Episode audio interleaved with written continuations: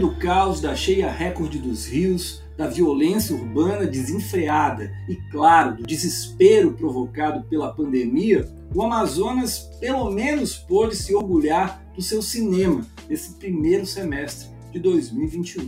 Filmes amazonenses como O Barco e o Rio, do Bernardo Binader, Manaus Hot City, do Rafael Ramos, Graves e Agudos em Construção, do Walter Fernandes Júnior, Jamari, do BG Muniz, A Beira do Gatilho, do Lucas Martins e O Buraco, dirigido pelo Zeu de Souza, colecionaram prêmios em festivais nacionais e internacionais. A partir dos recursos da Lei Aldir Blanc, superando entraves de todos os níveis, do federal ao municipal, o Cinema do Amazonas se prepara para uma nova leva de produções que devem ficar prontas até o final do ano. Nesse podcast, eu, Caio Pimenta, converso com diretores de quatro dessas produções. O Eric Lima, de Abel Epoch, o Diego Bauer, de Terra Nova, o Humberto Rodrigues, da animação Stoneheart, e a Isabela Catão, de Sala de Espera. Seja muito bem-vindo a mais um podcast do Cine 7.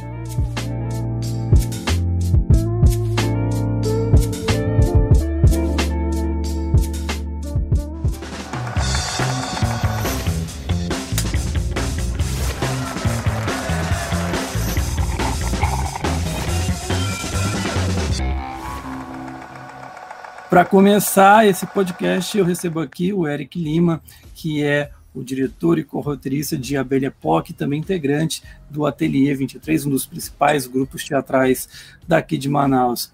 Eric, é, primeiro, obrigado por é, falar aqui com o CN7. Eu queria saber de ti o seguinte: conta para gente o que, que é a Abelha POC, de onde surgiu essa ideia? Olá, Caio, e muito obrigado por ter convidado a gente hoje também, primeiro. E a Bela Époque, ela vem de um desejo nosso do Ateliê 23. O Ateliê 23 é uma companhia de teatro, né, de artes cênicas, né, na verdade, né, daqui de Manaus.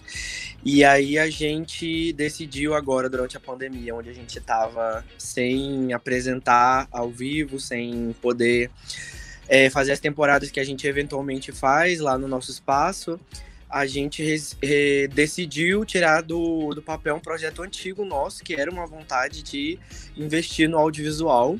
E esse período fez a gente experimentar muita coisa, né, no audiovisual, tipo, é, essa é, a versão dos espetáculos que a gente já tinha antes ao vivo em temporada pro, pra câmera, pra tela.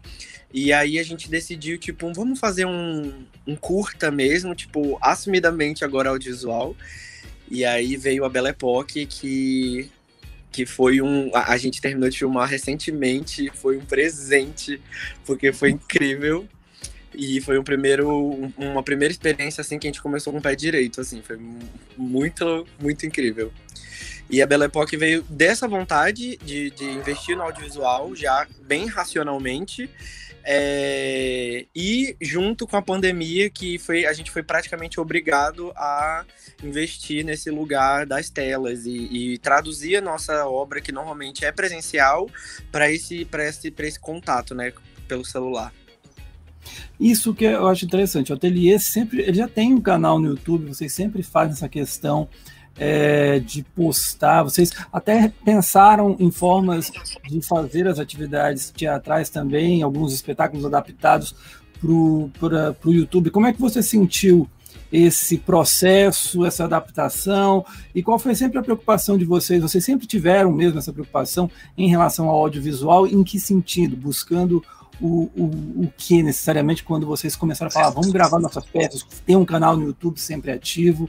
Como é que foi essa, essa, essa, essa visão?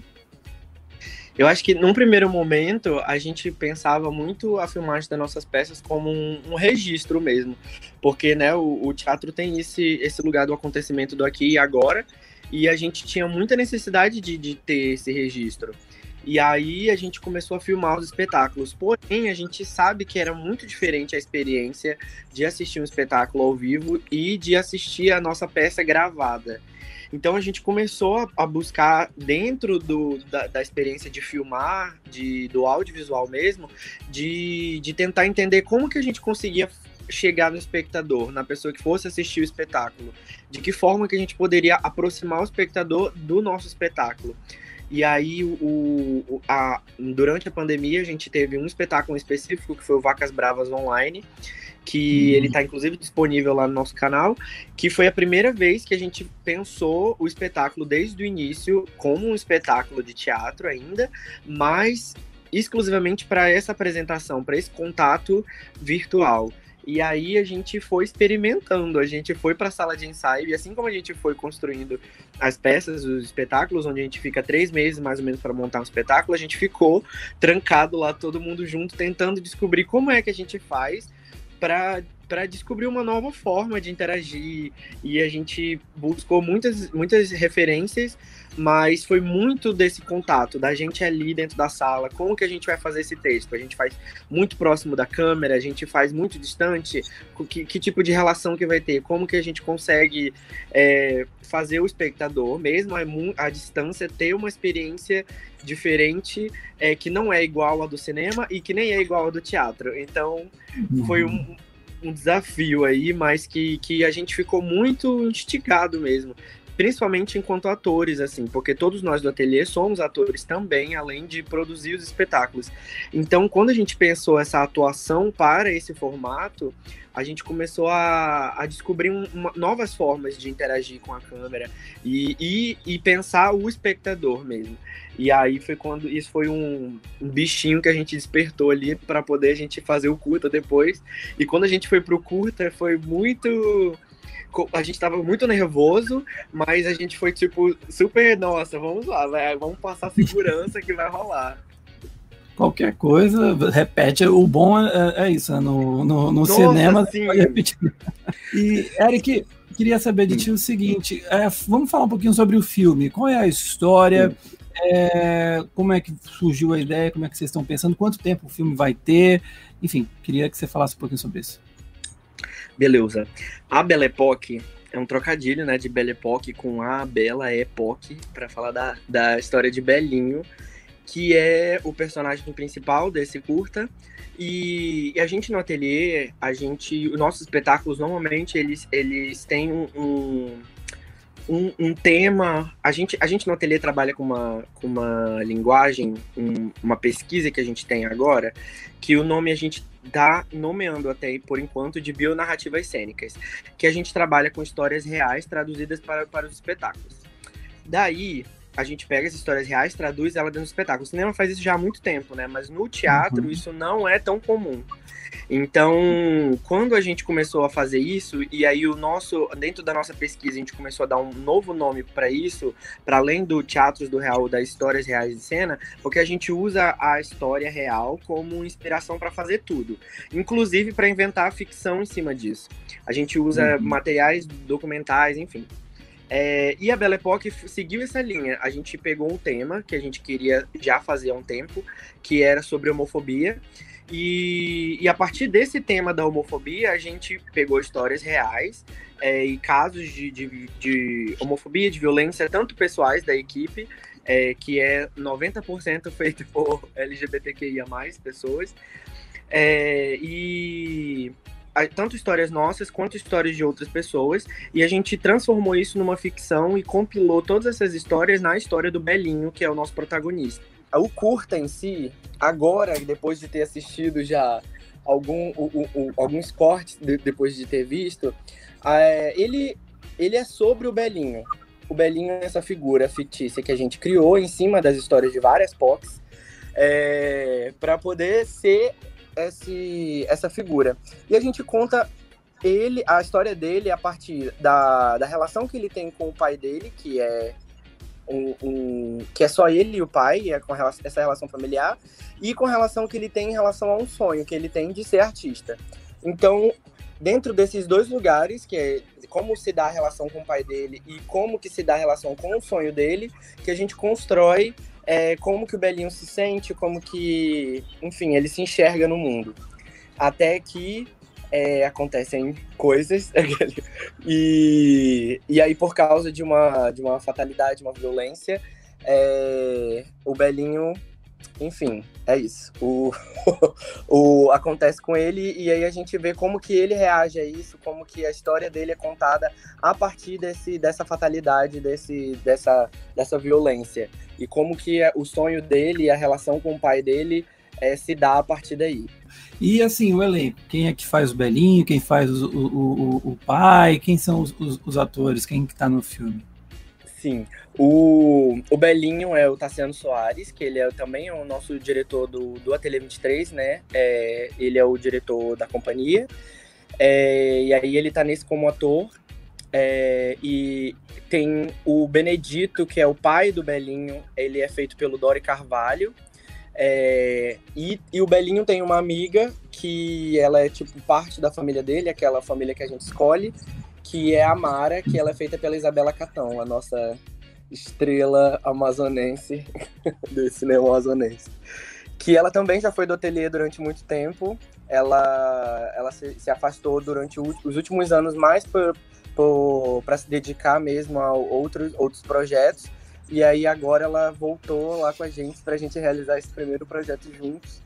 E, e, e, de personagens, assim, dos principais tem eles, mas tem outros atores. Tem o Willas Rodrigues, que faz, tem uma aparição. Tem uma outra personagem também que é feita pela atriz Lauriditana. E, e, de, e de personagens mesmo só tem esses. O, a, a história toda gira em torno deles. E, e é isso. Esses são os atores, os grandes talentos. E Eric, você assume a, a direção, né? E o, também o roteiro. Como é que foi para ti esse processo? Você já tinha você já tinha trabalhado no audiovisual? Eu lembro de você no Boto, a série da Artrup Produções, do Prodave, Sim. mas acredito que tenha sido o seu primeiro trabalho de direção de, de audiovisual. Como é que foi assim? fazer esse, esse é, ter essa função? O que, que mais é, que, que te ajudou da experiência do teatro? O que, que foi novo para você? Queria que você ah. falasse um pouquinho sobre isso. Tá, é, foi minha primeira direção no audiovisual, foi um, um, um baita desafio. É, eu já, já fiz algumas direções, tanto no teatro e na dança, porque eu venho de. Eu, eu sou um artista muito muito instável, que eu tô sempre em muitas áreas diferentes. Eu, eu, eu trabalho com artes visuais, é, que eu sou ilustrador e designer, aí também trabalho como ator, já fui bailarino, dirigi já espetáculos de dança, então, tipo, e aí agora o audiovisual veio. E, e, eu, e eu senti, assim, que enquanto direção do audiovisual foi uma primeira experiência, eu já tinha observado muito, né? As, é, principalmente no, na minha experiência com o Boto, mas eu, a gente no ateliê, por nunca ter feito, e eu nunca tinha visto de, de perto como seria. E por isso que a, a, presença do Diego Bauer, que foi o meu assistente de direção, foi fundamental, assim, para que conseguisse me, me guiar um pouco nessa experiência, sabe? Ele, como é muito experiente, ele conseguiu, assim, foi um, um, uma mão, meu Deus, eu não tenho palavras para dizer como que ele me ajudou é, nesse processo de entender o audiovisual. Que basicamente, que assim, para mim foi um encontro porque foi uma junção do que a gente já fazia no teatro, mas pensando também muito a imagem, que é uma coisa que eu faço muito nas artes visuais. Então, foi juntando esses dois lugares que eu acho que, que, foi, que foi acontecendo esse processo, sabe? É, não, não foi, foi um desafio, mas é, para mim, durante o, o, o processo de direção, foi algo que foi até natural, assim, pra gente. E pelo fato de serem pessoas é, no elenco, principalmente, que são pessoas que a gente já trabalha muitos anos juntos, então foi, a, a gente conseguia se resolver muito facilmente, assim, no set. E, e, resolver questões também outras. Fora que o teatro ensina a gente a, a assim, né, o teatro a gente diz que é, que é a, a coitada, porque das irmãs, das artes, ela é a que mais sofre. E a gente tem que se virar em 10 e 20 para poder dar conta de um espetáculo. Então, é, ter conseguido ficar tipo numa única função assim foi foi, foi, foi, até tranquilo assim pensando a nossa rotina do que é dentro do ateliê assim de como a gente lida com os projetos então mas foi, foi muito interessante assim para mim nessa perspectiva. Uma coisa que o Diego até comentou assim no, no, nos bastidores foi que ele disse nossa vocês não erram muito. A gente gravava tipo três vezes três takes e achava que tava bom já. Tipo é isso. Porque a gente, né, no teatro a gente não repetia muito. Então a gente meio que se preparava muito para fazer a primeira vez bem E a gente repetia e é isso. E aí, então, foi esse lugar foi muito, muito curioso, assim. Mas foi uma experiência sensacional, tipo, acho que foi a primeira de muitos, inclusive a gente já vai já tá produzindo o próximo curta que, que o nosso projeto que a gente ganhou da Aldir Blanc foi para fazer dois curtas, a Belle Époque e o Ensaio de Despedida. E a gente já começou agora a pré-produção do próximo curta, que é o Ensaio de Despedida, que também é da minha direção. Então, vamos fazer muito já emendou um dela né? ainda. E assim, você, é, voltando só um pouquinho da Belle Époque, é, o filme ele, ele trabalha a questão da homofobia, como você falou.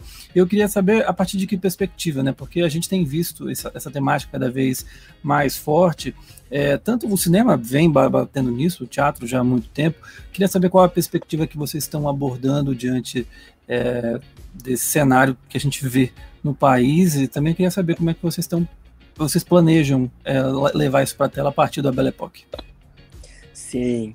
É, assim, a, a, tem uma outra, um outro ponto que eu acho que eu não expliquei, que a Belle Époque, ela é um projeto que vai além do curta. Ele é um projeto que ele é, a gente vai fazer, na verdade são três projetos audiovisuais, mas cada um é, tem uma é como se fosse um, um, um, tema central. O primeiro, é, uhum. todos os três são audiovisuais, mas é, é a gente está chamando de episódios, mas ele não tem um formato de série. É, o primeiro, ele, todos eles são independentes entre si, mas a, o, o, projeto A Belle Époque, que engloba todos, são esses três. O primeiro, ele... Esse primeiro, ele é, ele é mais pautado na dança, então a gente chama de videodança. O segundo é mais uhum. pautado na música, e aí ele vira quase um clipe do, da música que, que existe lá. E o terceiro, que a gente vai mais para esse lugar da atuação, e por isso a gente assumiu como um curta, e chama ele de A Belle Époque, e leva o nome ah, do projeto entendi. inteiro. E, e aí a homofobia nesse projeto inteiro, a gente trabalha ela de, de perspectivas diferentes. Cada um desses episódios são de perspectivas diferentes. E o curta da Belle Époque, ele trata a, a, homofobia a partir da relação familiar, então tem essa relação da homofobia dentro de casa, é, como que o pai dele lida com isso, como ele se comporta em relação ao pai, como que eles desenvolvem essa relação é, a partir do preconceito do pai dele, que é bastante preconceituoso, é, como que, que o Belinho desenvolve esse afeto e o pai também tem esse afeto pelo filho, só que é, com esse impedimento que, que tem a ver com esse choque de gerações e com o fato do pai dele não conseguir entender. É, então, o, a, a perspectiva do curta vai para esse lugar familiar e, e também do afeto porque ele também acaba sofrendo um, um, uma violência de homofobia a partir de um, uma outra pessoa com quem ele se relaciona, que é tipo um encontro que ele tem, onde ele tem uma, um, ele acaba sendo violentado de forma mais intensa. E uhum. então a violência do da, ao, ao, curta da Belle Époque, ele acaba é, trabalhando o tema da homofobia é a, par a partir da perspectiva do afeto, sabe? A partir dessa perspectiva do, do se sentir sozinho, do, do, do da necessidade de se sentir amado. É, que é bem diferente dos outros dois. O primeiro trabalha muito essa questão da homofobia na infância e do, do eu, de como você se, enfim, se aceita, mas é uma perspectiva bem pessoal. E o segundo vai para uma questão bem religiosa, é, é bem é pautado em cima da, da questão do, da homofobia dentro da igreja, dentro do cristianismo. Eric, então, assim, eu já tô, a gente já está chegando perto do fim da conversa. Queria saber de ti o seguinte: o que, que vocês pretendem? Assim, quando é que vocês pretendem lançar o, o Epoch, esses três cursos que você falou? Vão aguardar festivais? Vão lançar no YouTube? Qual é o plano de vocês? Ah, nossa, a gente, a gente, aquele, o que a gente quer é o mundo, a gente quer o mundo. Mentira. É, a gente quer mostrar a história do Belinho para todo mundo. É, a gente decidiu participar é, de, de, alguns festivais. Assim, a gente quer é, inserir o ateliê nesse novo circuito. A gente quer participar e, e fazer o ateliê é, ser enxergado de alguma forma onde o teatro não consegue, né? Porque o teatro a gente precisa levar toda a estrutura para poder a gente conseguir circular. E o cinema tem essa vantagem de ele só precisa ser ele mesmo lá e ele já, uhum. já leva o nome da gente e o nosso trabalho. Então, mas a gente pretende fazer uma estreia agora em agosto é, dos três episódios. Já agora, a gente já tá, a gente é bem desesperado, né? Mas a gente já vai estrear agora em agosto os três episódios. É, mas vai ser uma estreia fechada, assim, para poucas pessoas. Talvez a gente estreie para equipe e abra uma, um, um tempo curto, sabe? Para que a gente consiga estrear para todo mundo, talvez pelas plataformas digitais, é, mas a gente libera o link por um tempo. A gente está estudando ainda como que a gente vai fazer essa estreia, agora em agosto. Até para a gente prestar conta mesmo do, dos projetos e tudo. E, e aí depois a gente vai guardar de novo para que a gente consiga circular nos festivais e depois trazer a público para que todo mundo veja a história do Belinho. Mas é isso. Por enquanto, esse é o nosso plano. E a expectativa de vocês de um possível pós-pandemia, a gente nunca sabe, né? É, o ateliê agora abriu as portas mesmo para o audiovisual ou é temporário? Como é que vocês estão planejando isso? Olha, eu acho que a gente, assim, é, é, quase um consenso nosso lá internamente que a gente com certeza abriu as portas agora. É, a gente já quer fazer todo ano, a gente vai fazer qual é o espetáculo da vez e qual é o, o filme da vez. A gente já quer fazer um longa, a gente é bem empolgado nesse sentido, porque a gente, né, em oito anos que o ateliê tem de idade, a gente montou já 16 espetáculos, então a gente gosta muito de trabalhar, a gente é bem louco. E aí, a cada ano duas peças, pelo menos. Né? É, a gente, sempre que pode, a gente tá lá, olha, a gente tá fazendo nada, bora montar uma peça, bora, vai.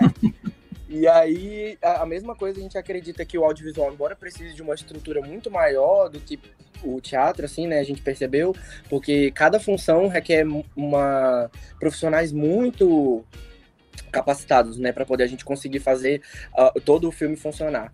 É, embora seja dessa forma, a gente a gente ideia que não falta, assim, a gente com certeza vai vai investir muito no audiovisual a partir de agora, é, porque a gente gosta de trabalhar mesmo.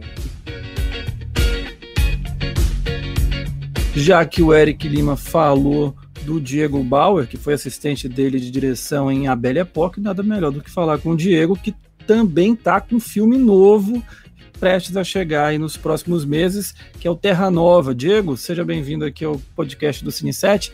Queria saber então o que, que é o Terra Nova, qual é a história, como é que foi essa ideia para o filme. É, obrigado pelo convite, Caio. É, o Terra Nova foi um processo que se iniciou graças ao edital da Aldir Blanc. É, mas eu acho que ao mesmo tempo, eu acho que claramente era uma inquietação que estava presente comigo durante todo o ano de 2020. Eu acho que desde a, acho que desde que assumiu o Bolsonaro, eu acho que um, um sentimento muito recorrente para mim era é, estar chegando aos 30 anos e trabalhar com, com arte, ser artista e não ter um puto no bolso, não ter dinheiro e não tem emprego, e não tem nada, na verdade, né? Nada que indique uma carreira de que, que tenha o dinheiro no final do mês, digamos assim. Uhum. É, e aí, coincidentemente, 2020 eu acho que foi um ano muito ruim para todo mundo, né? E foi um ano claramente que para mim foi o de não pensar em fazer outra coisa, mas me ver jogado para fazer outra coisa para ter algum dinheiro. Em 2020 uhum. eu fiz Uber durante alguns meses é, e foi a única maneira de ter grana e tal. E o tempo todo me veio essa inquietação da é, é, é, isso que eu vou fazer a partir de agora? Já, eu acho que eu sempre soube que eu não ia que eu não vou mudar de carreira, não vou fazer outra coisa da vida. Mas ficou um sentimento de é essa situação a partir de agora? Vai ser isso? Vai ser uma coisa de, de se revirar para conseguir migalha, se revirar para voltar a ter o um emprego de, de 10 horas diárias de trabalho para ter alguma grana e tal. É, o auxílio emergencial eu não consegui de jeito nenhum. Não consegui, solicitei várias vezes, o aplicativo não funcionava nada no meu celular. Enfim, é, quando veio a ideia de. Aí, quando veio de fato o edital, é, a Carol Medeiros, minha companheira, e a gente conversou. Eu já estava muito interessado em fazer um filme, mesmo antes da Aldir Blanc. E eu acho que a ideia era ser um pouco dessa. Aí a Carol, a Carol é atriz de teatro. É, e aí a gente conversava muito sobre essa situação nossa de ser artista e, e, ser artista em Manaus em 2020 nessa situação política, né? E aí a ideia que a gente teve era eu fazer um filme inspirado nos Irmãos Dardenne ou então numa estética neorrealista, de neorrealismo italiano, da câmera acompanhando uma personagem enquanto ela vai fazer as coisas que ela vai fazer é, e a rotina dela ser o filme, né? A, a, a situação de e, e, ela se interpretando. Para mim era importante essa situação. Assim. É a Carol Medeiros, atriz, claro, né? A gente cria situações que são é, é ela e não é ela, enfim. Mas eu acho que o, o, dispositivo inicial acho que sempre foi esse, assim, acompanhar a Carol fazendo a coisa que ela vai fazer na situação que ela está agora e o contexto ser o filme, né? Aí com, com, com, aí, com o Aldir Blanc rolando, aí me veio a ideia de não, beleza, se vale a pena, se vamos fazer um projeto, pensar um pouco mais. Coincidentemente, na época do Uber, eu fiz muita corrida no Terra Nova. Então, de um jeito estranho, eu passei a conhecer o Terra Nova e eu me apaixonei pelo lugar. Eu acho que da mesma maneira que por morar perto da Compensa, eu sempre quis fazer um filme na Compensa, que foi O Tempo Passa, é, e depois fiz o Enterrado no Quintal, depois de ir para Cuba, como um exercício de escola mesmo, assim. Faça um filme na sua rua, no seu bairro, né?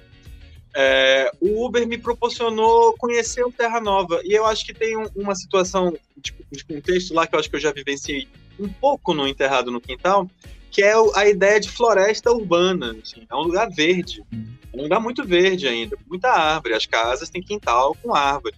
A casa da Carol tem um quintal grande, tem árvores. As casas vizinhas é a mesma coisa, e ladeiras enormes. Tá? E aí eu acho que como eu já estou investigando mais essa questão de Manaus como filme também, o, lugar ser o filme, é, eu acho que, e a Carol mora no Terra Nova, coincidentemente, a Carol mora no Terra Nova, se a ideia era mostrar o cotidiano da Carol fazendo a coisa que ela vai fazer, que fosse também no Terra Nova. Então eu acho que uma coisa foi levando a outra e a gente começou a conversar e tal, e aí decidimos, não, vamos fazer um filme sobre uma, uma, uma atriz de teatro que vai solicitar seu auxílio emergencial. Mais simples impossível. A, a coisa é, é, elementar, é básico mesmo. É um filme básico. É o filme mais simples possível, digamos assim. É ela sair de casa, ir até uma agência da Caixa, pedir o auxílio e voltar para casa. Mais simples impossível, né? E aí, nesse meio do caminho, colocar o Terra Nova como. Não sei, eu acho que como um fator estético importante para o filme, sabe? Eu acho que. Falando no, no realismo, né? Roma, cidade aberta, eu acho que a situação ali, ladrão de bicicleta, evidentemente, tem uma referência. Eu acho que vem, vem muitas, muita coisa da, da relação dessa pessoa nessa situação de, de não é uma situação de risco, mas uma situação de não ter grana, e essa uhum. relação dessa pessoa com o seu bairro e com a sua cidade. Né? Então Sim. eu acho que, somando a isso também, essa relação com a sua profissão e com o contexto político do que a gente está passando. E assim, para quem não conhece ou para quem não é de Manaus, Terra Nova é um bairro na zona norte de Manaus. Eu queria saber o que, que você você falou da, das árvores, é, enfim, é, da, nas casas das pessoas, uh, as próprias pessoas. Como é que foi? Você foi chegando nessa identidade, é, até mesmo cinematográfica, pensar o Terra Nova como um cinema, né? Você já tinha feito isso? no Enterrado no Quintal em relação ali do Vale, falou também do No Tempo Passa na Compensa. Como é que é para você encontrar é, em, meio de imagens, também de sons e no audiovisual, de modo geral, o que você considera ser a essência daquele bairro? Como é que você vai fazendo isso ao longo do processo? É, eu, acho que, eu acho que tem muito da, de, de, um, de um processo de observação mesmo. Eu acho uhum. que não daria para fazer o Terra Nova se eu não tivesse tido essa essa é, essa relação de meses, né? Claro, evidentemente ia fazia muitas corridas, então via muitas ruas, passava por vários lugares. E acho que mais do que isso, assim, eu acho que eu falei dessa situação de fazer Uber, né? Uhum. É, é uma situação eu, eu particularmente, eu acho que eu quero fazer um trabalho, alguma coisa relacionada a fazer Uber. Talvez meu próximo filme seja o motorista de Uber fazendo alguma coisa. Porque eu acho que tem uma relação dura com o trabalho. Mas eu acho que ao mesmo tempo você conhece lugares.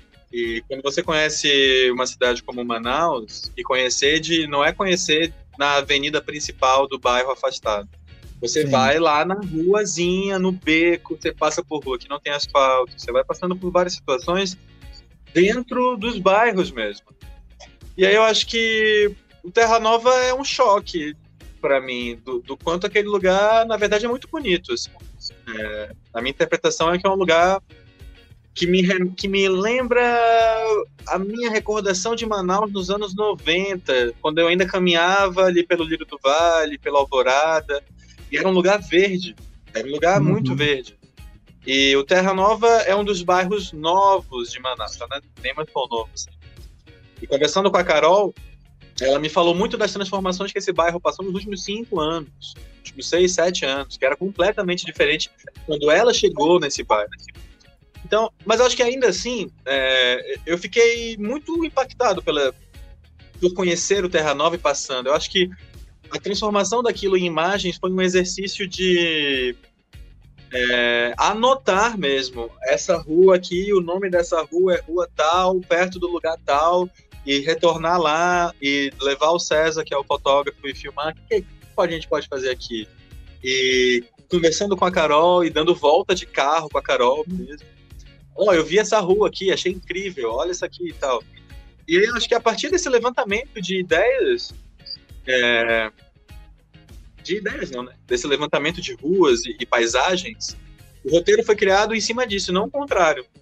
É, uhum. A cena foi criada para ser naquela rua, aquela parte foi já pensada para ser naquela rua. O início do filme é na casa da Carol, sabe? Existe uma, existe uma parada de, beleza, escrevi o roteiro, a partir de também escrevi o roteiro, vou pesquisar novamente, ver lugares e tal. Mas eu acho que já era um processo maduro de, de, de, de impacto que, essas, que esses lugares causaram em mim e que basicamente eu ah, tá, aquela rua tá no filme, aquela rua vai entrar, aquela rua vai entrar. O processo tá relativamente simples. Assim. E Diego, você falou ainda há pouco né, da, dessa questão do Uber, das dificuldades de se viver de cultura. Você, enfim, é, eu queria saber de ti, é, quem assistir, quem for assistir Terra Nova, vai ter um olhar mais desesperançoso, seja por conta da pandemia, ou você buscou um outro olhar, né, que às vezes o cinema permite, né, de olhar uma situação e tentar colocar algo é, mais esperançoso, enfim, mais poético, mais qual é o espírito que você acha que traz, no, o filme traz para o espectador, especialmente no momento desse de pandemia? E já aproveitando, como também foi gravar o filme nesse período de pandemia? É... Interessante essa pergunta, cara. É... Eu concordo com o pensamento de que se estamos num momento em que a, a, a... já está todo mundo numa situação pior do que quando entrou, né, o Covid. E, claro, tem gente que tá melhor, tem gente que tá bem. Quanto a isso, uhum. não resta dúvida. Mas eu acho que boa parte das pessoas, acho que ficou realmente numa situação pior do que estava. Eu entendo essa questão da. Ah, tu vai fazer um filme que vai fazer a pessoa se sentir pior ainda. É relativo, realmente, né?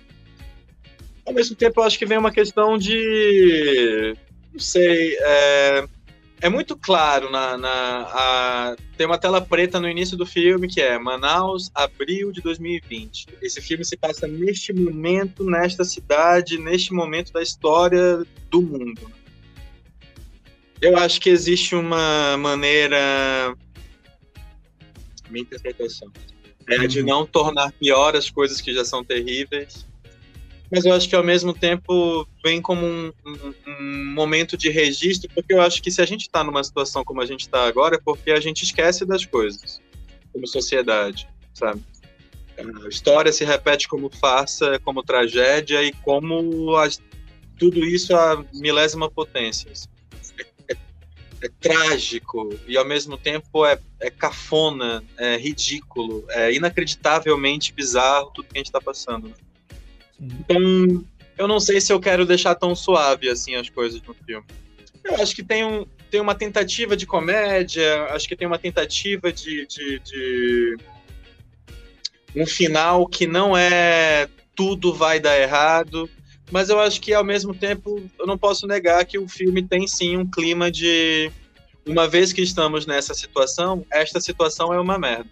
Acho que quanto a isso não tive como escapar muito não. É um registro fio desse momento, como é o Ladrão de Bicicleta, como é o Roma Cidade Aberta, como são os filmes, como é, como é um filme que é uma inspiração muito clara do filme que é o Dois Dias Uma Noite dos uhum. Dardenne. Sim. É, uma pessoa está numa situação de risco, uma situação de risco. Uma pessoa está numa situação de, de dificuldade financeira e sem emprego por diversos fatores, não vai ser o filme que vai resolver. O filme não vai resolver nada. É só um filme. Né? Uhum. O que a gente pode fazer é, de alguma maneira, trazer alguma reflexão. Gravar na pandemia, cara, foi um sentimento contraditório, né? já tive conversas com pessoas e já li coisas de pessoas e realmente é trágico pensar que ah, nós gravamos em novembro e dezembro, final de novembro e início de dezembro. É, é, inevitável o pensamento de que as gravações de todos os projetos da Aldir Blanc contribuiu para a segunda onda devastadora que teve em janeiro e fevereiro na cidade. Né? Uhum.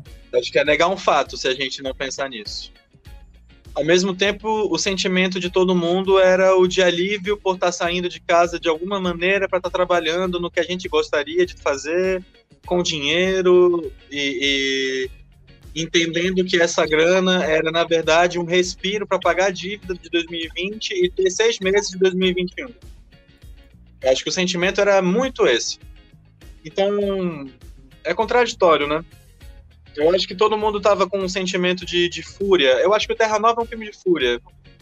É, mesmo que não, mesmo que de alguma maneira é, seja um filme lento, eu acho que é o filme de longe o filme mais lento e mais clássico que eu já fiz. Eu acho que é um filme bem devagar. É o tempo da vida, é o tempo da, das coisas acontecendo, bem devagar. A canoa passando de um lado para o outro, é exatamente isso. É, e eu acho que eu adoro esse filme e ao mesmo tempo eu fico muito pensativo sobre as condições que, que, que foi feito. Eu acho sim que teve problemas, mesmo com todas as condições que a gente poderia ter tomado cuidado e tomamos cuidado, mas ao mesmo tempo, sei lá, não tinha grana para fazer testes. Sim. Tinha grana para fazer um filme, mas não tinha grana, toda essa grana, sabe? Ele tinha 80 mil reais. Nós ganhamos 80 mil reais para fazer o Terra Nova. É um filme de 22 minutos. É. Curiosamente, estamos sendo cobrados pela nova prefeitura do Davi, é, quebrando as que estava previsto no edital. É um prêmio. Prêmio, você não presta contas financeiras como se fosse um outro tipo de edital. Esse é o edital de prêmio. Prêmio, é um prêmio no prêmio, você não tem que prestar conta da nota fiscal, da, da comida, do ator, de não sei o que lá. É um prêmio. Eu quero ver se, se com 80 mil reais eles conseguem fazer uma publicidade de dois minutos. E eles fazem bastante publicidade. Eu duvido que eles façam. Então, enfim, eu acho que tem um sentimento de, de contraditório. Foi ótimo, foi um sentimento maravilhoso de reencontrar as pessoas que eu já trabalho, que eu amo e que são realmente totalmente responsáveis pelos filmes. Mas, ao mesmo tempo, é, é, muito difícil não pensar que ele trouxe também reverberações que deixou todo mundo numa situação terrível em janeiro e fevereiro. Diego, é, queria saber de ti, assim, é, agora vamos só algumas informações é, sobre o filme. O filme, ele tem mais... Qual, é a equipe, tanto elenco quanto equipe técnica, por favor? Tá, elenco é a Carol Medeiros, a Isabela Catão, eu e o Ítalo Almeida. É, na produção, Ítalo Almeida, meu produtor para sempre, craque. Fotografia, acho que a equipe é a mesma equipe do, Terra no, do Enterrado no Quintal, que é a mesma equipe do Obeso Mórbido. É, e boa parte já fez o Tempo Passa comigo. E boa parte fez o Boto também. Que é o César na fotografia, é, né? O César na fotografia, o Eduardo Rezin na montagem, Francisco Ricardo na arte, Paulo Verdano figurino e maquiagem. Pô, que sacanagem, eu vou esquecer de alguém. Tá, o ba é, Everson, Everson, Everson Batista no som direto, Lucas Coelho na edição e mixagem de som, É, João Gabriel Riveres na cor. A pessoa que eu esqueci vai ficar tão chateada. Um timaço. Ana Carolina. E é um time, é, Ana Carolina arte, assistência de arte. Não, e é um timaço, assim, do, daqui do cinema da região norte, né? Não apenas do Amazonas, e um curta de, você acabou de falar, 80 mil reais, né? Isso aí, fora daqui, era bem mais, né? Ah, cara, não dá nem pra conversar, né? Eu acho, eu acho assim, eu acho, eu acho que a questão de grana. O Enterrado no Quintal, é, acho que quando eu fiz o, Enterrado no Quintal, acho que é um filme muito especial na minha vida, porque foi a primeira vez. Sem nada. Sem nada. O Enterrado no Quintal foi com. Quer dizer, sem nada não, com dívidas minhas. tipo. Era. Cartão de crédito. É, é o cartão de crédito meu que, enfim, foi pago com o Aldir Blanc agora. Pago, né? Pago. É, mas sério, o, o, o, Enterrado no Quintal, ele tinha dinheiro de alimentação e dinheiro de transporte. Eu, eu alimentava as pessoas e trazia elas pro set. Era isso. Ninguém ganhou um centavo para fazer o Enterrado no. Mas eu acho que ao mesmo tempo, é, quando a gente realizou esse trabalho, eu acho que veio um sentimento para mim muito, muito, muito forte de. Eu acho que a gente encontrou maneiras de produzir. É, no Olhar do Norte, em outras situações, eu acho que a gente vai vendo várias situações em que o filme que foi, o filme que foi feito com o edital, não sei o que lá, não, é, é, é uma parcela. Tem vários filmes que, que fogem desse esquema. E não é porque a pessoa tem grana, é porque a pessoa não vai deixar de produzir. É mais importante produzir do que não produzir. Né? É, eu acho que o Terra Nova ele veio como um alento para a gente, mas eu acho que ao mesmo tempo, certamente a gente, é, quando fez o Terra Nova, era uma coisa do tipo assim, tá, legal, mas temos uma grana para fazer esse filme aqui e podemos fazer esse filme com qualidade. Mas é muito distante do que a gente quer. Não dá, é muito distante. A gente tem, tem diversas situações que a gente ainda paga para trabalhar. A gente ainda paga para fazer as coisas, a gente ainda improvisa a coisa lá, improvisa lente, improvisa situações de cenário conta com a amizade das pessoas, para tudo ainda, né? É, e aí a gente vai querer pleitear os espaços do cinema internacional, dos, os grandes espaços do cinema nacional, e sendo que cinema é caro de fazer, é uma realidade que não dá para escapar. Então, ao mesmo tempo que a gente certamente está crescendo como profissionais e se experimentando e descobrindo maneiras de fazer e sendo criativo, isso é qualidade, isso faz com que a gente evolua, evidentemente. Mas ao mesmo tempo, cara, eu tô nessa há mais de 10 anos, velho. É... Não sei. Um profissional com 10 anos de carreira, eu acho que ele pensa algumas coisas. E a gente aqui com 10 anos de carreira ainda tem que fazer curta. É isso. E Diego, assim, posso assim, a sensação que passa é que você está um pouco desanimado e tudo mais com o ofício. É, você enxerga alguma perspectiva de melhoras no futuro? Como é que é para você? Assim, qual é a sensação que você tem? Porque assim, o, Enterrado no Quintal, vocês o Boto, que é a série da Artup, né, já circulou bastante, TV Brasil, se não me engano, TV Cultura, a TV UFAM também, é, também teve a, a, a, o Enterrado no Quintal, já circulou bastante em festivais, Mostra de Tiradentes para ficar numa das principais.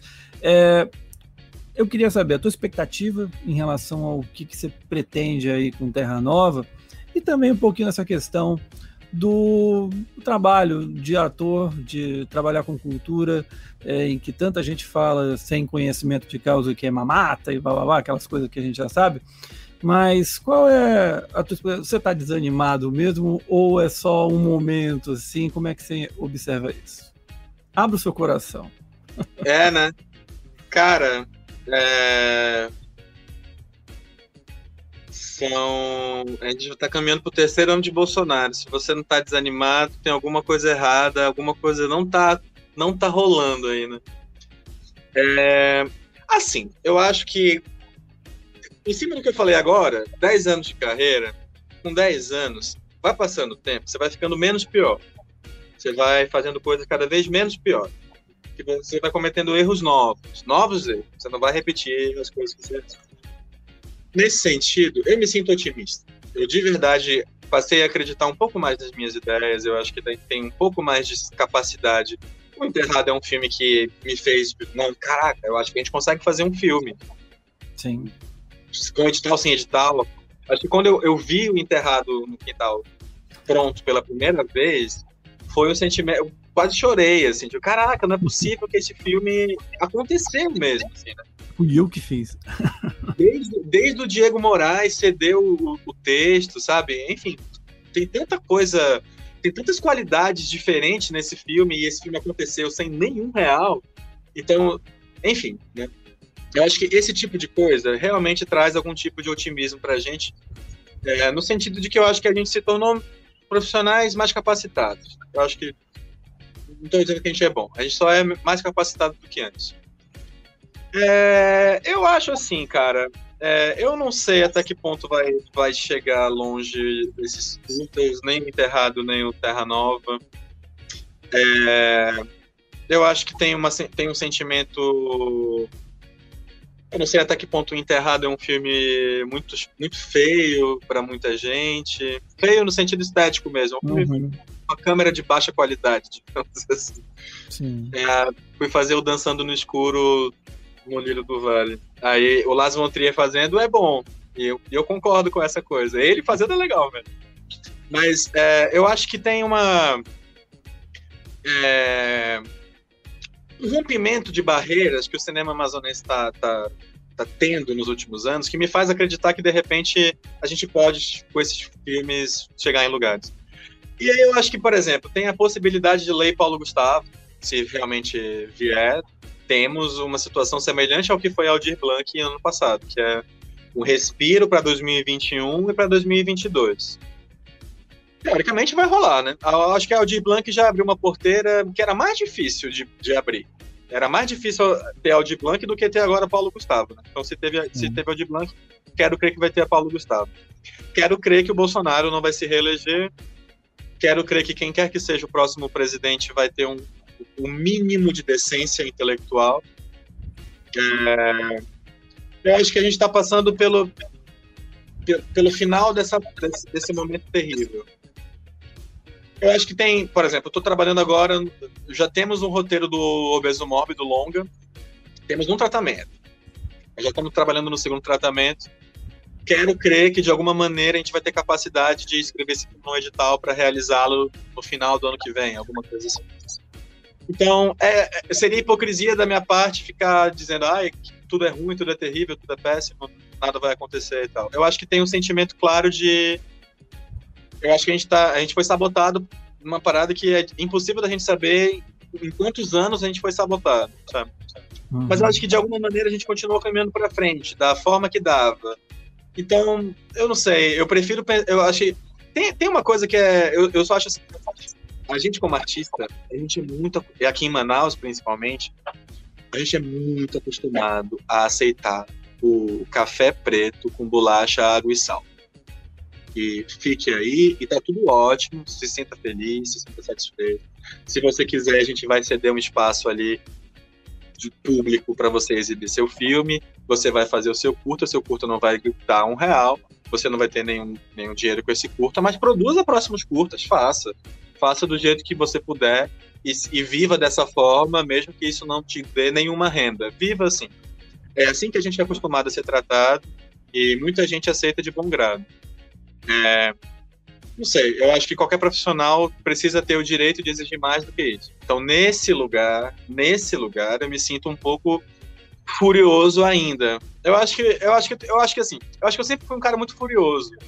E acho que eu tô me tornando um pouco menos furioso agora. Porque a gente vai vendo que fúria te move para frente, mas ao mesmo tempo te cega os olhos e te faz ser indelicado e te faz ser incorreto em várias situações. Mas eu acho que ao mesmo tempo eu gosto de pensar que o futuro vai ser melhor. Gosto. Mas enfim, cara. Uma coisa que a gente aprende nessa caminhada é que não tem almoço grátis e que se o teu filme não tiver algum apelo comercial, né, enfim. É só isso. Agora é a vez da animação aqui no cinema amazonense. Sim, animação no cinema amazonense. E para falar conosco tem Humberto Rodrigues, diretor de Stoneheart, filme que está selecionado tanto para o Kinofórum, Festival de Curtas-Metragens de São Paulo, Festival Internacional de Curtas-Metragens de São Paulo, e também para a Mostra Nacional do Festival de Gramado de Curtas-Metragens.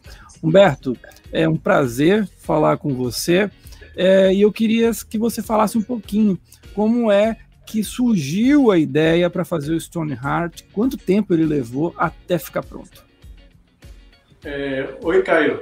Tudo bom? É, muito obrigado aí pela oportunidade de estar aqui falando com vocês. E o filme ele levou cerca de quatro anos, do começo até o final, desde a concepção da ideia, que ficou uns meses maturando, até, até ele ficar pronto, com algumas pausas, porque ele é um filme que foi feito totalmente independente, muito consumindo o tempo livre, que tinha renderizando virando noite esse tipo de, de, de coisa. Então foi uma uma iniciativa bem autoral, mas que por, por uma história que eu acho que, que merecia ser, ser contada e, e, um projeto que fosse do início ao fim. E assim, o Stoneheart se passa num futuro pós-apocalíptico, em que os humanos viram pedras, rochas, né? Mas, enfim, é, e tem uma, uma flor ali que acaba mudando tudo. Eu queria que você falasse um pouquinho da inspiração para a história, o que, que te moveu nessa ideia para criar a história do filme. O filme todo é, é sem diálogos, para quem vai assistir o filme vai perceber isso, o filme todo é sem diálogos, e eu queria como é que você foi criando essa, essa história, como é que você montou esse roteiro, né? Porque muitas vezes o pessoal ah, roteiro, falas e tudo mais. Então, para o leigo, assim, como é que foi o teu processo de realização da, do roteiro, da construção da história, o que, que te é, motivou a fazer esse tema especificamente? É, ele partiu de um ponto de vista bem pessoal e particular. Nessa ideia principal do, do, de como a gente às vezes estraga aquilo que a gente gosta e, e, e arruína uhum. mesmo. É, a partir desse ponto de vista pessoal, eu queria contar a história da forma mais universal é, que, que, pudesse. Então, por isso, comecei a, a trabalhar primeiro qual, qual, seria realmente o foco da história, a grande virada que o filme precisa ter. E depois, que estava contente, comecei a, a, a formatar mais no, no, formato de roteiro mesmo.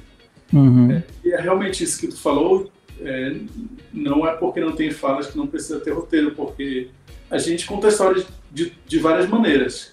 A gente Sim. conta com palavras, a gente conta com a luz, a gente conta com som, a gente conta com movimento de câmera.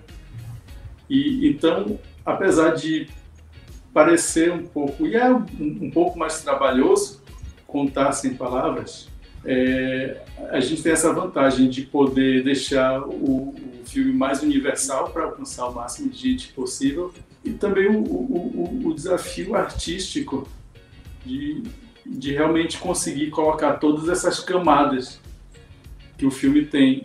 Então eu acho que por ele ser animação e por ele não ter diálogo, é, ele, ganha, ele ganha uma força a mais ao invés de perder. É, e, e, assim, eu queria saber de você a, é, referências, é, a concepção do construção do mundo, né? Porque tem um pouco ali de ficção científica e em alguns momentos remete um pouco ao óleo. Não sei se eu estou falando bobagem é, da Pixar, mas quais foram referências que você pegou para essa construção de mundo? Você é um fã de ficção científica também? E, enfim, queria saber um pouquinho sobre isso. É, eu, eu, eu tenho um, um, um, estúdio, junto com mais uns amigos e sócios, que é a Pet Fabric, e a gente gosta de criar universos. Todos os produtos que a gente tem, a gente cria um universo ao redor. É, e no Stone Hearts não foi diferente. E, e, ele é uma junção realmente de muitas referências de, de, de coisas que eu gosto. Por exemplo, hoje a gente está tá, tá, tá fazendo um game para console, a gente já fez série de animação e eu, como tenho background de animação, é, aí, aí óbvio, como tu citou o Oli, muito fã de Pixar, uhum. é, muito fã de, de animação de coisas mais tradicionais ou mais underground. Tenho vários momentos otaku também. Sim. É, e, e, cresci com sempre que pude jogando videogame e absorvendo essas grandes histórias, seja de qualquer mídia que elas vieram. Eu sou muito fã do, do Ghibli também. E eu, eu acho que ele, ele vem dessa amálgama de pegar essa coisa da, da história que é universal para várias idades que a gente vê na Pixar, é, uhum. essa coisa do, do silêncio e da espera que tem no Ghibli, é, a coisa da alegoria de ficção científica, de falar sobre o agora com o olhar no futuro. É, então, eu acho que quando a gente faz um, um, uma coisa tão autoral, o pessoal surge muito naturalmente, ele, ele mostra quem a gente é mesmo. E Humberto, a, assim, o filme ele tem um tom, assim, quando se passa num mundo pós-apocalíptico, o tom já tem uma coisa pesada ali, pelo menos, né, de um mundo que, de como as coisas chegaram ao mundo que não deu certo, né?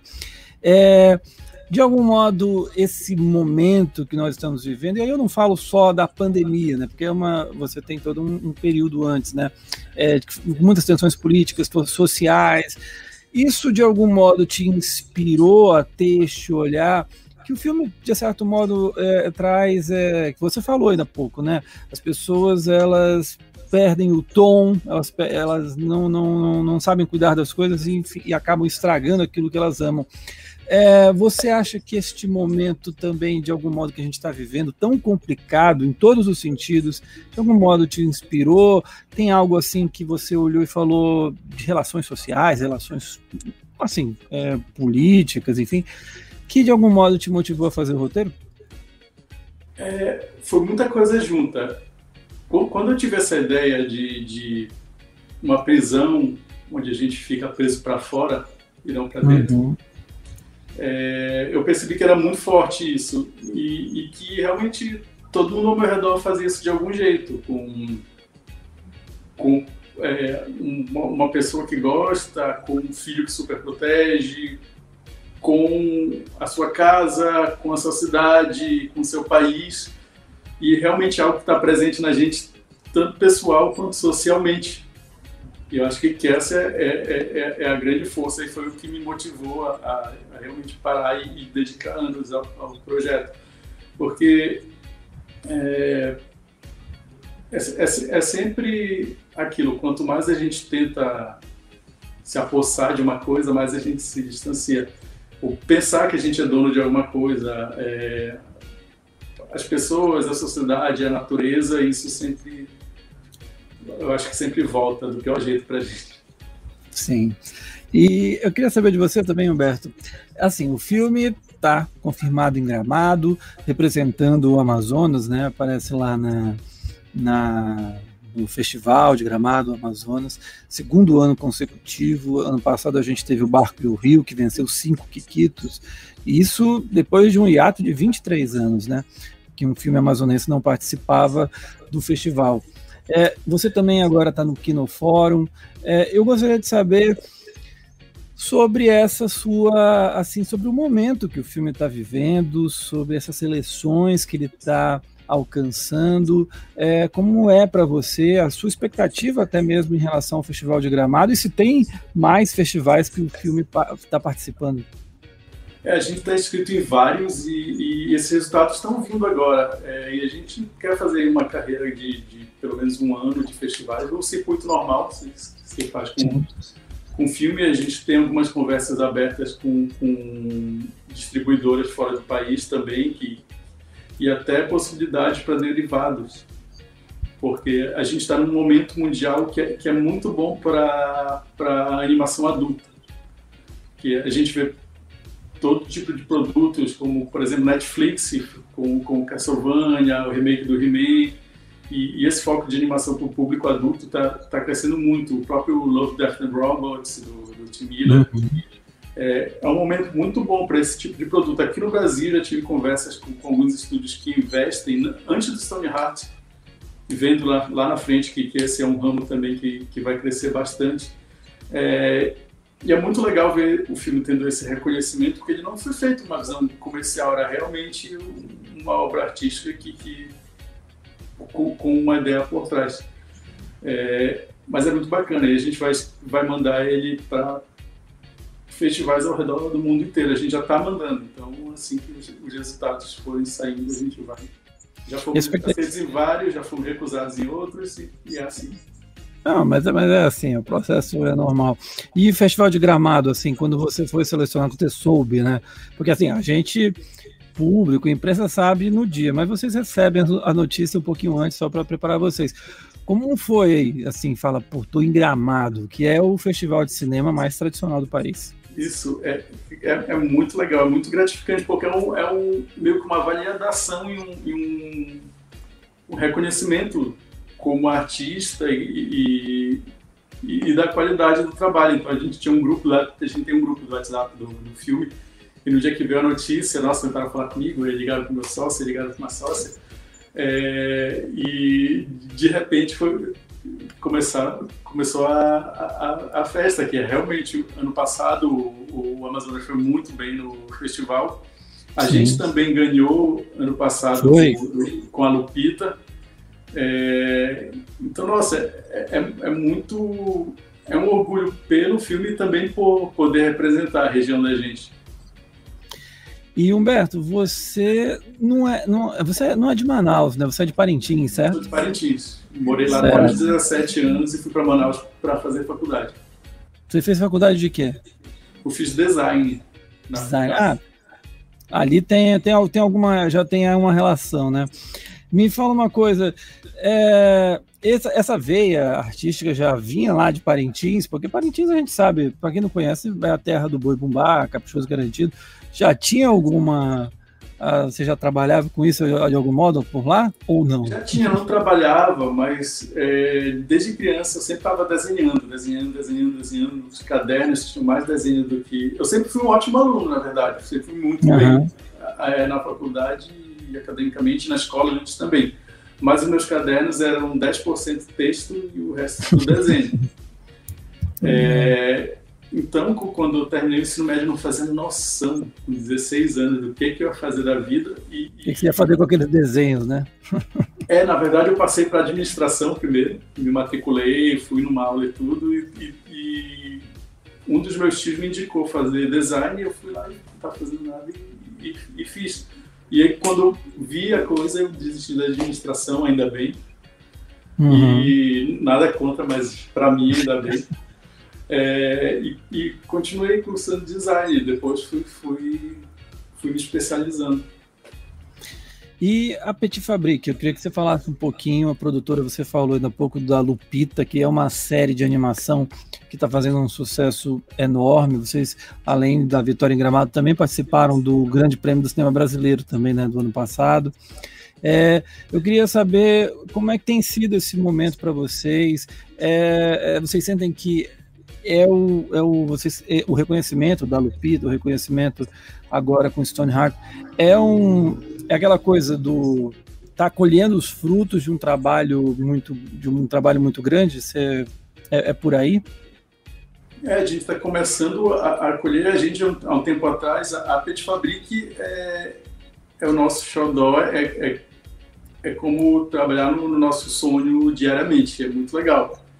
É, eu, meus sócios, toda a equipe que trabalha com a gente, a, a Luciana, que é da Drusina Content, também é co-produtora, que é a produtora desse do Stone Heart junto com a gente, da Lupita também, de vários outros projetos. É, a, a, a, gente gosta muito, a gente está no momento que há algum tempo atrás a gente parou mais de fazer comerciais e, e, e foi aos poucos, é uma transição muito trabalhosa mas uhum. começou realmente a, a, trabalhar mais nos nossos produtos e, e hoje a gente está aí, tá aí com Lupita lançada, a gente está com ela é, em várias línguas, ela está na China, tem um canal no YouTube, está passando na TV, a gente está já produzindo segunda temporada.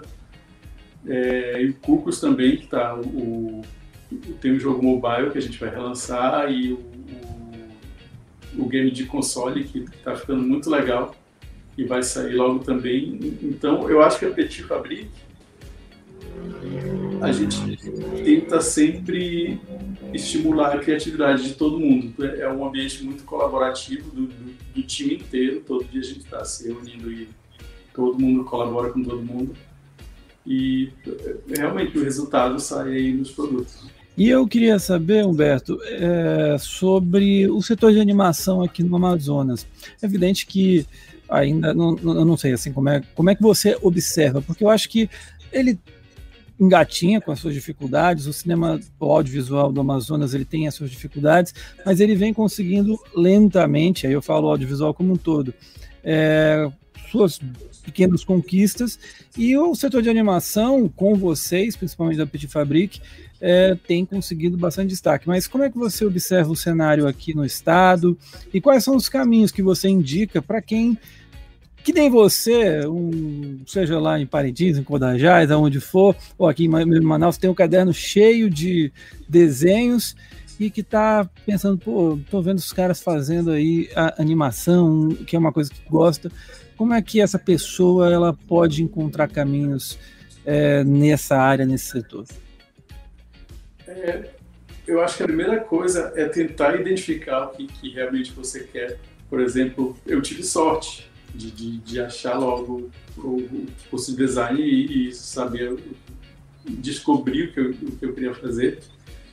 É, isso já, já, é meio caminho andado, mas eu acho que o que eu sempre falo para as pessoas em Manaus é de tentar realmente universalizar o seu trabalho. É, você pode, hoje em dia, com a internet, trabalhar para qualquer lugar do mundo. Eu conheço muita gente em Manaus fora, e fora que faz, faz trabalho para estúdios em vários países, trabalho de primeira. Tem muita gente de Manaus é, que, que foi para Blizzard, que foi para estúdios. Tem uma prima que tra, trabalha na MPC no Canadá e também saiu de, de Manaus da FUCAP.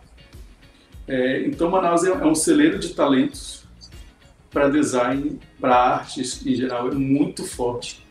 É, da, é, manda artistas para artistas que eu digo na, na área de artes para games, para filmes, para o mundo inteiro.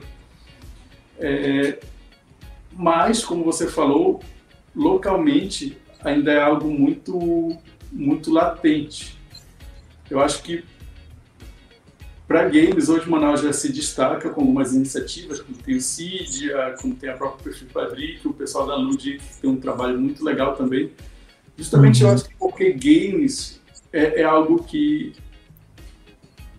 talvez com o mercado independente, mercado indie, você tem mais meios de, de ter retorno financeiro e até de alcançar as pessoas. Você consegue fazer um jogo em casa e, e, e colocar no Steam e você já está em contato com o público vendendo. O audiovisual tem mais. O, o audiovisual sem os games tem mais algumas barreiras. Uhum. Que são um pouco mais difíceis de vender o seu projeto. Por exemplo, assim como você faz um jogo indie de duas horas de conteúdo e, coloca no, no, Steam, é muito mais difícil você fazer um curta-metragem e já ter retorno financeiro com ele num, num circuito de streaming muito diferente de uma série ou de um longa-metragem. Realmente é muito dispendioso, é muito demorado fazer um longa-metragem. De animação, então, é mais ainda. Então, se você tem investimento para tem investimento para fazer uma série ou um produto com longa-metragem, é, é mais difícil. Então, eu acho que é um caminho que ainda precisa ser traçado no Amazonas.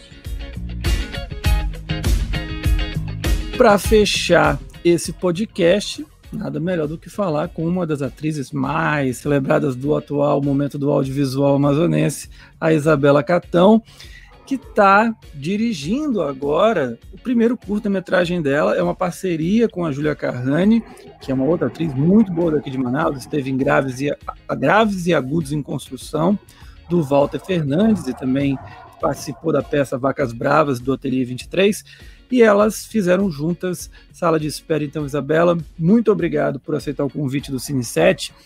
E eu queria que você falasse para as pessoas o que, que é esse sala de espera, qual é a história, como é que foi feito. Seja bem-vinda, por favor.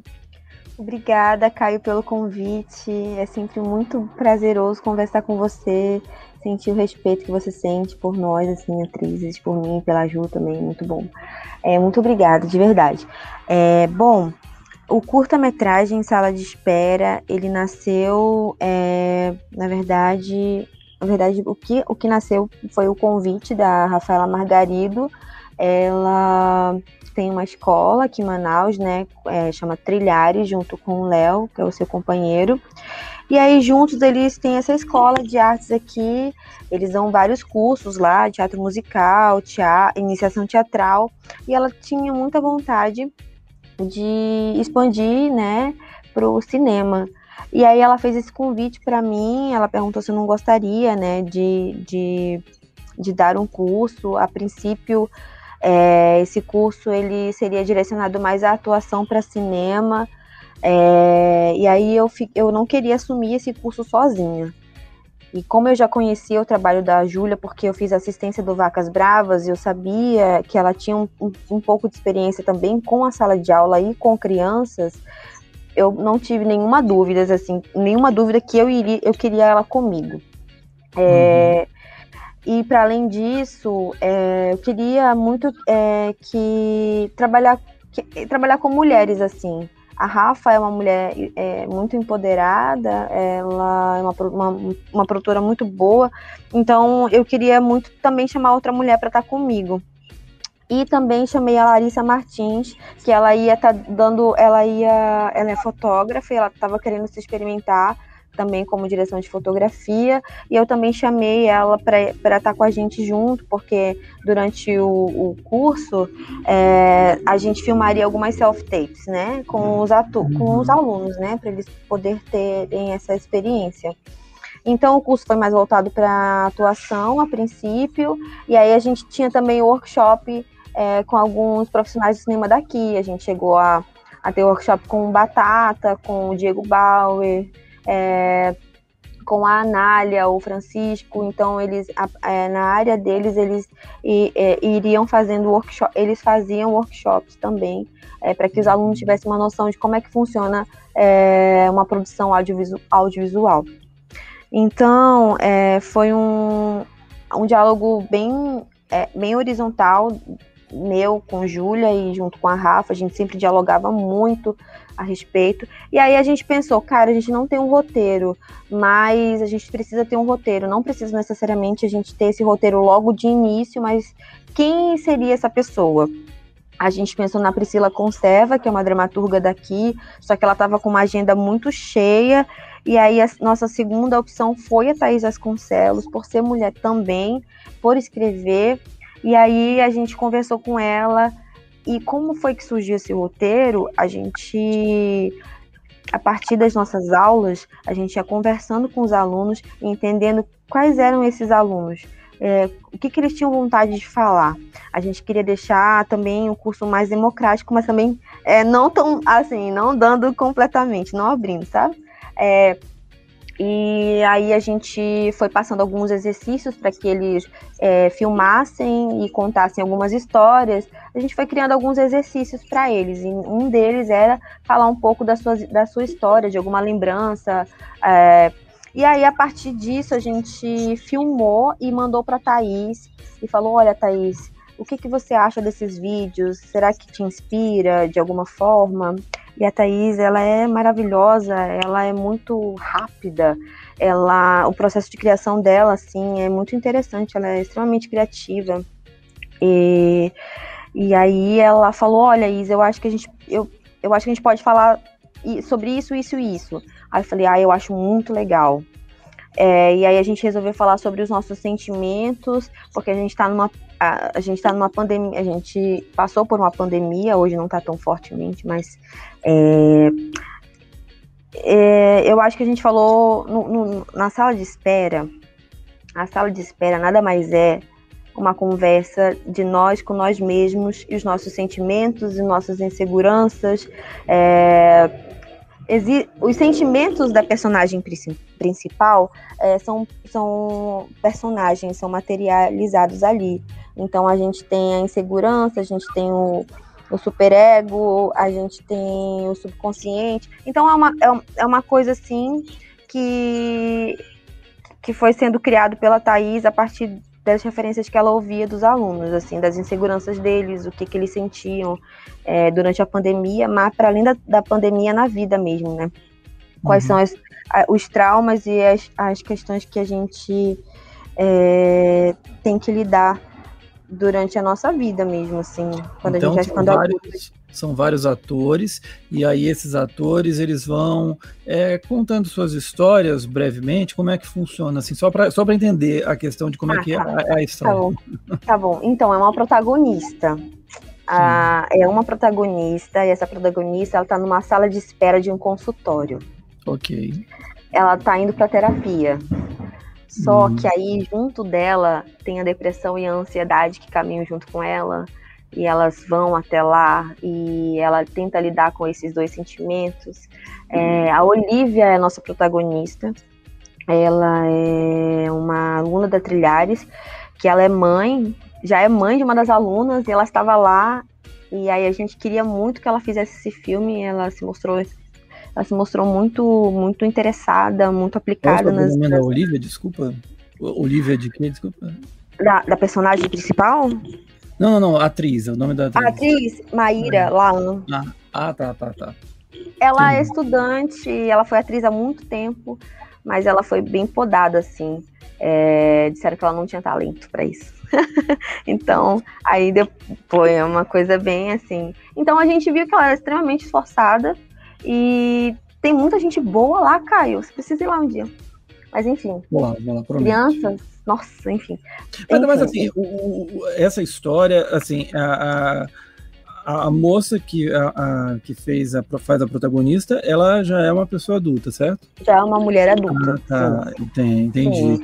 Mas as crianças entram onde? Eu, tô, eu tô tentando entender só. Tudo bem. Ah, eu sou um pouco assim, às vezes não consigo me expressar. Não, relaxa, é... de boa, de boa. Aqui é podcast, aqui pode, a gente pode falar Tá bom. Então, as crianças, elas, sim, elas entram, na maioria, são os sentimentos. Por exemplo, ah, a ansiedade e depressão é são crianças, acho que no, no ao todo são sete crianças. Ou são. Ai, são nove Simplificando, seria assim, tipo, desculpa, é uma inspiração no Divertidamente? Sim, exatamente, ah, mas são mais ah, sentimentos. Agora, agora, agora nós estamos nos conectando, nós estamos nos entendendo aqui, entendi. Obrigada Temos pela empatia. Tem uma personagem que é a protagonista que está com esses problemas, e aí as crianças, elas são os sentimentos. Não só as crianças, também tem adultos, é, adolescentes da, da turma, porque a gente, tem, a gente tinha duas turmas. A gente tinha uma turma da manhã, é, uhum. que eram de crianças, e a gente tinha uma turma de adultos, que aí eram adolescentes, e a Maíra era a única maior de idade. Entendi, entendi. É, maior de idade, assim, né? Tipo, a já era mãe e tal, mas acima dos 30. Sim, sim, você falou alguns nomes, então algumas pessoas podem não conhecer. O, Ever, o, o, Batata que ela falou é o nome, é o apelido do Everson é Batista que é um grande profissional do som aqui em Manaus. É, a Nália Nogueira é uma é assim, trabalha com direção de arte, figurino, figurino também excelente. E o Francisco é o Francisco Ricardo, diretor de arte daqui de Manaus, uhum. um grande diretor, um grande diretor de arte hoje da Autoridade de Cinema Amazonense, ganhador do Kikito, pelo filme O Baco e o Rio, que a Isabela é, protagonizou. Falando assim dessa. Você é uma atriz, Isabela, é, é uma das grandes, como eu falei aqui no início, uma das grandes atrizes da atualidade do cinema amazonense. E eu queria saber de ti como é que foi esse processo de você na direção, comandando outros atrizes, outras, outras atrizes e outros atores. De que modo isso te ajudou nessa questão de lidar é, é, com atores, de orientar esses atores, sendo uma atriz. E o que, que você olhou assim e falou: Poxa, isso aqui eu não tinha ideia que o diretor passava na hora de orientar um ator e tudo mais. Como é que é para você? Olha, eu vou te falar uma coisa. É... As experiências que eu tive no cinema foram, é, foram bem maravilhosos, assim. Eu digo no sentido de valor, o que, que eu valorizo, sabe? É no sentido de respeito. É, de você você tá num set e você conseguir entender o que está acontecendo ali, as pessoas. É, a dinâmica do cinema, ela me, ela, ela me encanta muito. E no, na sala de espera, é, eu senti muito isso, assim. Eu não senti tanta dificuldade. Eu gosto muito de olhar para um ator em cena E acho que a Júlia foi uma grande parceira, assim, sabe? Eu acho que ela. Eu acho que a gente se deu muito bem, assim, nesse sentido de olhar uma para outra é, e entender o que estava acontecendo e se escutar. É, e é muito bom, porque também tinha o Thiago com a gente, que era o Thiago. Ai, eu não sei, meu Deus, sobre o nome Thiago dele. Moraes? Sim, exato. É, ele tem mais experiência com o set do que a gente ele é muito parceiro também, assim. Então, para uma primeira experiência, assim, minha como direção, eu achei o máximo, eu amei demais, assim, porque, poxa, é tão. Eu, eu não sei como é que vai ser o resultado, mas o processo mesmo até chegar, né? Você entender que tem um ator ali que ele não é tão experiente, mas ele está disponível, ele entende qual é o propósito daquela cena, é, e ele te ouve e, e, e tem uma abertura também para ele falar de que maneira ele se sente, é, eu acho isso fantástico, assim. É, vale. Ai, eu, eu, eu, sou um pouco suspeita, assim, para falar. E a segurança, assim, que a Rafa nos deu, sabe? A confiança também ajudou bastante. Eu sou uma pessoa que trabalha, eu preciso me sentir segura, no... senão eu fico, oh, entendeu? Então, é, e eu tive uma experiência com a Amanda Gabriel, que ela é preparadora de elenco, não que eu seja igual a Amanda Gabriel, mas eu aprendi muito, um pouco com ela a observar o ator e entender que cada ator tem o seu tempo, né? E, e, e entender também qual é o propósito de cada cena. Aí o Thiago estava do nosso lado, e tem essa questão da câmera também, né? Dos ângulos, dos takes. É, eu acho que os takes e anotar tudinho ali, ai, nossa, acho que é mais complicado. Depois você escolher qual cena você precisa mandar pro editor, entendeu? Eu acho que essas essa, eu acho que para mim foi mais complicado. Essa parte mais técnica. É, é, o Thiago, Thiago Moraes, é, o Thiago Moraes é um produtor aqui de Manaus, diretor também, fez a, uma, a Estranha Velha, que enforcava cachorros, um filme que circulou o mundo inteiro, uhum. até festival na Nigéria participou. E ele Legal. é um, ele é o facilitador dos cursos do Museu Amazônico. Na época que podia é ter curso presencial uhum. aqui em Manaus, ele fazia cursos de cinema, de audiovisual.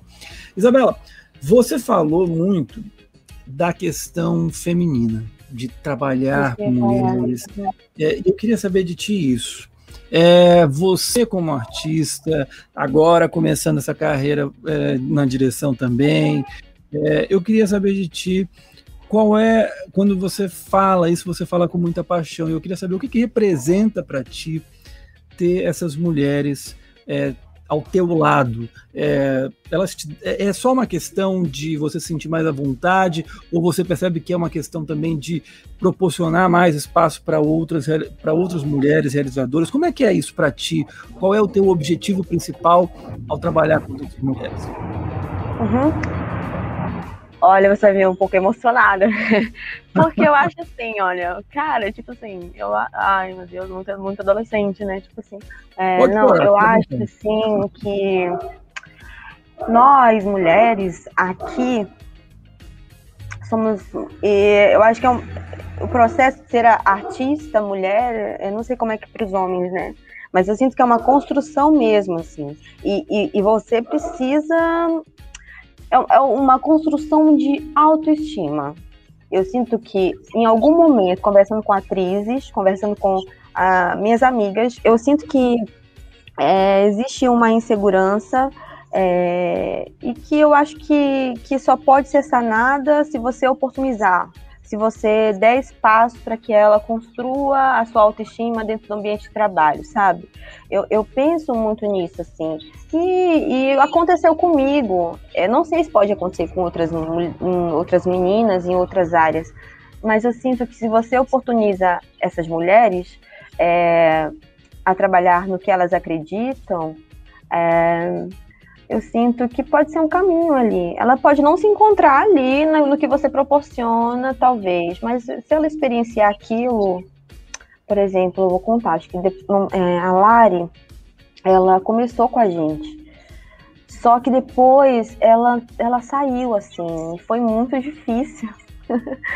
é, ela e a Naila saíram. Ela, a Naila ia fazer o som É, e ela ia fazer a fotografia. Para mim, assim, foi uma semana assim muito difícil, porque eu falei, caraca, não porque elas estavam saindo de um projeto, mas porque eram amigas que ouvia falar que elas queriam muito estar, sabe? E, e por insegurança não continuaram assim. Eu fiquei, ai meu Deus, bem. Então eu acho que é uma, eu acho que assim, nós mulheres a gente tem nossas inseguranças. Eu tenho minhas inseguranças como atriz, mas a minha trajetória, por mais que não seja grandiosa, mas as oportunidades que eu tive às vezes elas me seguram assim para eu não desistir, sabe? Olha, só discordo de uma coisa, essa história de carreira que não é grandiosa, não, não, não cola comigo não. Você está indo ah. muito bem. Né?